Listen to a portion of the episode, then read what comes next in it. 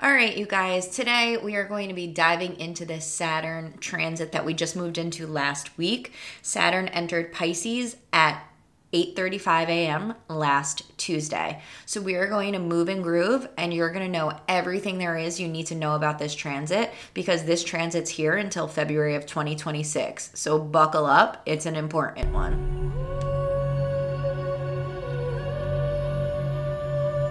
Hello, and welcome to Those Late Night Visitors. I'm your host, Stephanie Marie, a psychic medium and spiritual business mentor. Having been a medium since I was a child, I am wildly passionate about mediumship, spirituality, intuition, the paranormal, and everything in between. This podcast is going to blow your mind with all things psychic and witchy. And if you're not a believer yet, I promise you that will change. I'm so glad you're here.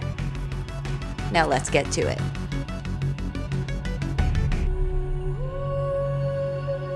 Hello, hello, beautiful souls, and welcome back to another episode of Those Late Night Visitors.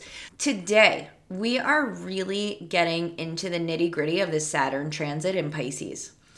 Now, oh man, I don't even know where to begin with this because there's just so much to frickin' talk about. All right, well, I guess we should start with talking about the planet in general. We have Saturn. Saturn is the planet of hard work, the planet of boundaries, the planet of karma, the planet of growth. Do the work, you will be rewarded. Don't do the work, and well, think you can figure out the end of that sentence. Saturn stays in transits for a very long time, which is why when Saturn moves into a new transit, it's a big deal. Saturn moved into Pisces from Aquarius at 8:35 a.m. on March 7th, and the time is Eastern Time. So, we have been in this energy for about a week. Saturn and Pisces are very opposite in many ways. Saturn is very logical, holding boundaries, very much in the conscious mind, whereas Pisces is flowy in the subconscious mind, everything spiritual. That doesn't mean that this transit's going to feel hard or feel oppositional. It just means it's going to feel way different than when Saturn was in Aquarius. Saturn moved into Aquarius in, I want to say February or March of 2020 and we're just coming out of it. So, you know, Saturn does like to stay in these transits for a couple of years. And there's so much that it really shows us. So let's start here. If you know anything about natal charts, your own natal chart in particular, we all have Saturn in a specific spot on our natal chart. So right now, if you were born between 1993 and 1996, there is a really good shot that Saturn is in Pisces for you. Saturn moves through each sign, but it takes 27 to 30 years to get them back to your natal sign. Here's the specific dates. If you were born May 22nd to June 30th of 1993, you're Saturn in Pisces. If you're January 29th, 1994 to April 7th, 1996, you have Saturn in Pisces. Now, why I'm honing in on these dates in particular is because you are in your Saturn return, my friends. Now, there is a lot on the internet about your Saturn return. It's not a super big deal in terms of you need to be afraid of it. Saturn return is really when you are getting the lessons that you need. It's kind of like that idea of like you're going to be schooled. Wherever you are out of alignment, you're going to get knocked back in. And it's nothing to be afraid of. Instead, I encourage you to look at it as a time for you to really make the changes in your life that will help you to get to where you want to be. And granted, these aren't always going to be easy changes, but changes of necessity nonetheless.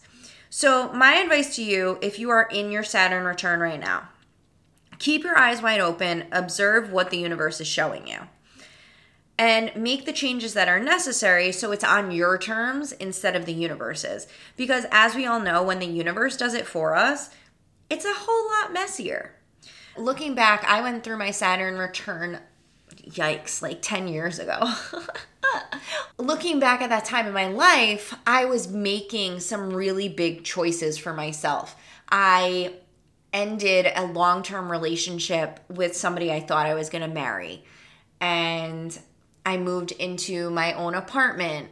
I started dating somebody new that I thought was going to be my person. There were a lot of shifts in my life during this time. And I want to say I even got like a new job. I left my school in the Bronx during this time too. So there was a lot of change for me during my Saturn return. And some of it was like felt and I knew I needed to do it, while other of it, it just kind of flowed and happened naturally for me. That's why my advice to you is to be observant as to what the universe is showing you. See what's coming to be, see where you need to pivot or shift, and then make the shifts. Again, it's not always the easiest thing to do, but it is way better when we do it on our terms instead of allowing the universe to do it. If you are 27 to 30 and your birthday is in between those dates that I said earlier, this is like technically your initiation into adulthood as per the zodiac and astrology world. Congratulations! But this is the time that like you really come into you. You really come into who you are and do all of that.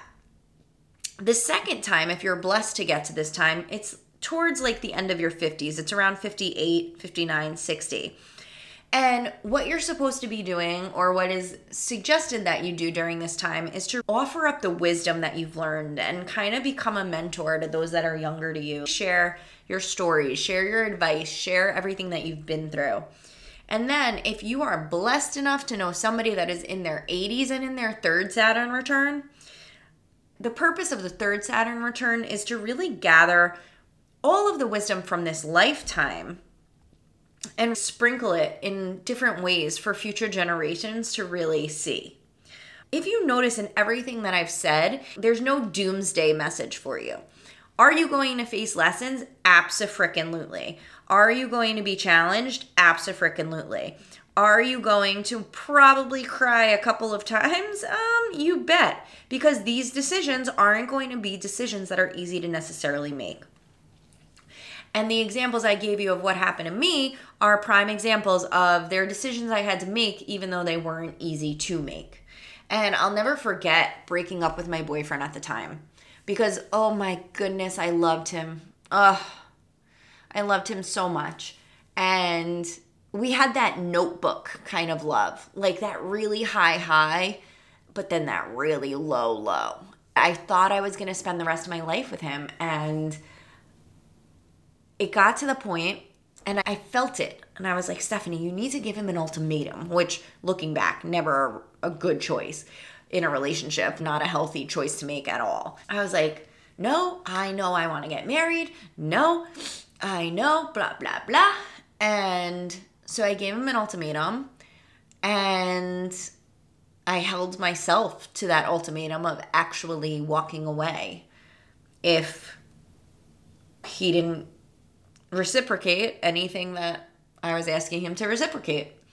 And without going into too much details, because to this day, if I were to see him in real life, I would give him a big hug and a kiss hello and really love to catch up with him. It was on such amicable terms, and it was just. But that's how I also knew it was time to let it go. You know, as difficult as it was, like, it was time to let it go. And it ran its course and it was what it was. Looking back now, I can see that 10 years later. During the time, of course, I was not seeing it as clearly, but we learn these lessons, we shift into who we are. And honestly, after I broke up with him, I found the tarot again. Like I started using the tarot cards again on a regular basis and I was using them all of the time. I remember sitting and I had the most amazing apartment at the time in a pre war building. It was a huge apartment with the archways over the doors. It was a gorgeous apartment. And looking back, I definitely should have held on to that apartment longer. And it was a steal of a deal, too. Ugh, parking was kind of a pain in the butt, but it was, ugh, amazing apartment. Anyway, uh, that apartment saw a lot of tears after this breakup because even though in my heart of hearts I knew I was making the right decision, I was still heartbroken. I loved him very much. And, you know, that's never easy. Anyway, I did find the tarot again. And I remember sitting on my bed in this beautiful apartment. I even remember my bedspread because I was so excited about it. It was a Nicole Miller bedspread from Bed Bath and Beyond. It was beautiful. I remember sitting on the bed and just doing the Celtic cross spread over and over and over and over again, getting some answers that I liked and some that I didn't. So then, of course, I would reshuffle and just pull again. But that breakup brought me back into my spirituality. That breakup brought me back into that soul connection with myself, which I'm very grateful for. And looking back, I didn't realize how many instances and run ins I had with spirit at that apartment. There was a ghost that was living there with me, and I didn't really pay it any mind. I knew that the ghost was there, and that's what it was, and that was it and you make choices that feel aligned because I know that if I wanted to go into my business, it would have been a headache if I was still with him. I don't know that it would have been accepted. You know, I don't I don't know. And granted, I can say that now looking back, but huh, I wonder. But anyway, I digress. So your Saturn return is really all about coming into you. And especially the first one. Like you learn the lessons, people are definitely showing you their true colors, and you have a lot of shifts and pivots that you make during this time, which isn't a bad thing. It's not a good thing. It's just what happens when you're in your first Saturn return. Now, what else is important to know about Saturn entering Pisces? Well, like I mentioned earlier, Saturn is the planet of karma, boundaries, growth, all the things. So, over the next three years, everybody is going to be experiencing this energy, especially if you have transits in Pisces.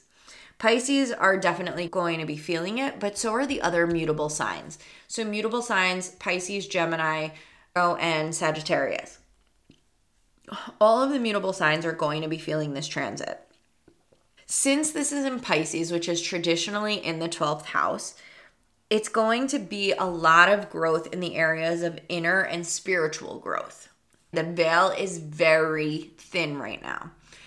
And when I say thin, for me to say that the veil is thin, I literally see ghosts everywhere I go. I see spirit everywhere I go.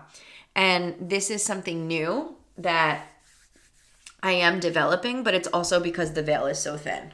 If you're looking to develop your intuition and develop your intuitive gifts, like now is the perfect time, especially over the next three years. But what's really going to be important for you is to look at your natal chart and see where this transit hits your chart. Because depending on the house, depending on the sign it's in, depending on all of that, is going to really depend on your experience with this transit. So, all of this is really important, but to give you a personalized reading, I'd have to actually look at your chart to really help you and guide you through this. You know, the mutable signs are definitely going to be feeling it the most because Pisces is a mutable energy and that's where it's going to be for the next three years. That being said, it doesn't mean that the other signs aren't going to feel it again, depending on where this hits your chart, you're going to be seeing it in different ways. So, for instance, if Saturn is in hitting your third house, you're going to be growing in the areas of communication and learning. If this hits your seventh house, it's going to be affecting you, and you're going to be growing and setting boundaries and doing all the karma in your relationships. There's all different ways that this can affect you. 10th house, it's going to affect you in your career. You're going to be expanding and growing in your career you know, it really is a personal experience, But I can tell you if this is hitting you in a mutable sign, you're to most likely feel this more than other people. This is what's going on with Saturn in a nutshell. And I did want to spend an episode speaking to this simply because there's so much here and we're here for such a long time. This isn't a transit to be afraid of. This isn't something you need to worry about. It's just something to be aware of so that when you're getting frustrated and you're like, why am I facing all these challenges? Look at your natal chart, see where this hits you, and go from there. I also want to talk about everything coming up this weekend because there is a lot. We have Venus shifting into Taurus on Thursday. Now, Venus is shifting into its home sign of Taurus or one of its home signs. Venus and Taurus go together. They feel good together. Taurus rules over the second house, which is all about material things, financial security, money, and Venus Aries really all about who and what we value. So the fact that these two are together, it's going to feel good. Pleasure is going to be the center for a while until Venus moves into Gemini. We also have Mercury shifting into Aries on Sunday. We have the Sun entering is on Monday we have the new moon in Aries on Tuesday. We have a shift from all of this water and flowy energy into fire. That's Sun, Moon, and Mercury all in this fire energy of Aries. And it's also the astrological new year. It is the spring equinox this weekend. So, that being said, this is going to feel a lot different. It's also probably going to feel like you have a fire up your butt that you need to go, go, go, go, go, and take action. I'm just going to be cautious with this. Remember, play with too much fire and you are bound to get burned. So, you don't want to be too impulsive, as Aries can be. It's the shadow side. They can be impulsive, they can be aggressive. You want to make sure that you are doing it from a place that is thought out and you are taking aligned action and not just taking action to take action. Make sure it makes sense to where you want to go. By the end of next week, we have Pluto moving into Aquarius, which is going to feel much different. And we also have Mars finally moving out of Gemini into Cancer. And I am looking forward to that transit so much because Mars is in Gemini in my third house right now and it is making communication a little wonky. So I am very much looking for Mars to move out of my third house. But we have a lot going on energetically and cosmically. If you feel that your body is telling you you need to rest, you need to slow down, do it. Do not give that up. Listen to your body, do what it needs to do. If it's telling you you need water, listen to it especially with so much change going on this week with all the transits, drink your water, make sure you're hydrated. With all of the fire energy that we're moving into, make sure you are moving your body. Make sure you are not letting that energy get stagnant and you are doing your part. And I think that's all I got for you today. As always, you know where to find me at Stephanie Marie underscore 222. You know, you can always shoot me questions on Instagram or Facebook. And if you want to be a guest of the show, let me know. Shoot me a message and let's set up a podcast episode. All right? I'm always looking for new guests to share their ghost stories, to share their spirituality stories, to share it all. So if that's you, if you're interested, you get in touch and let's do it. Okay? Wishing you all so much love and light this week. Have a magical day.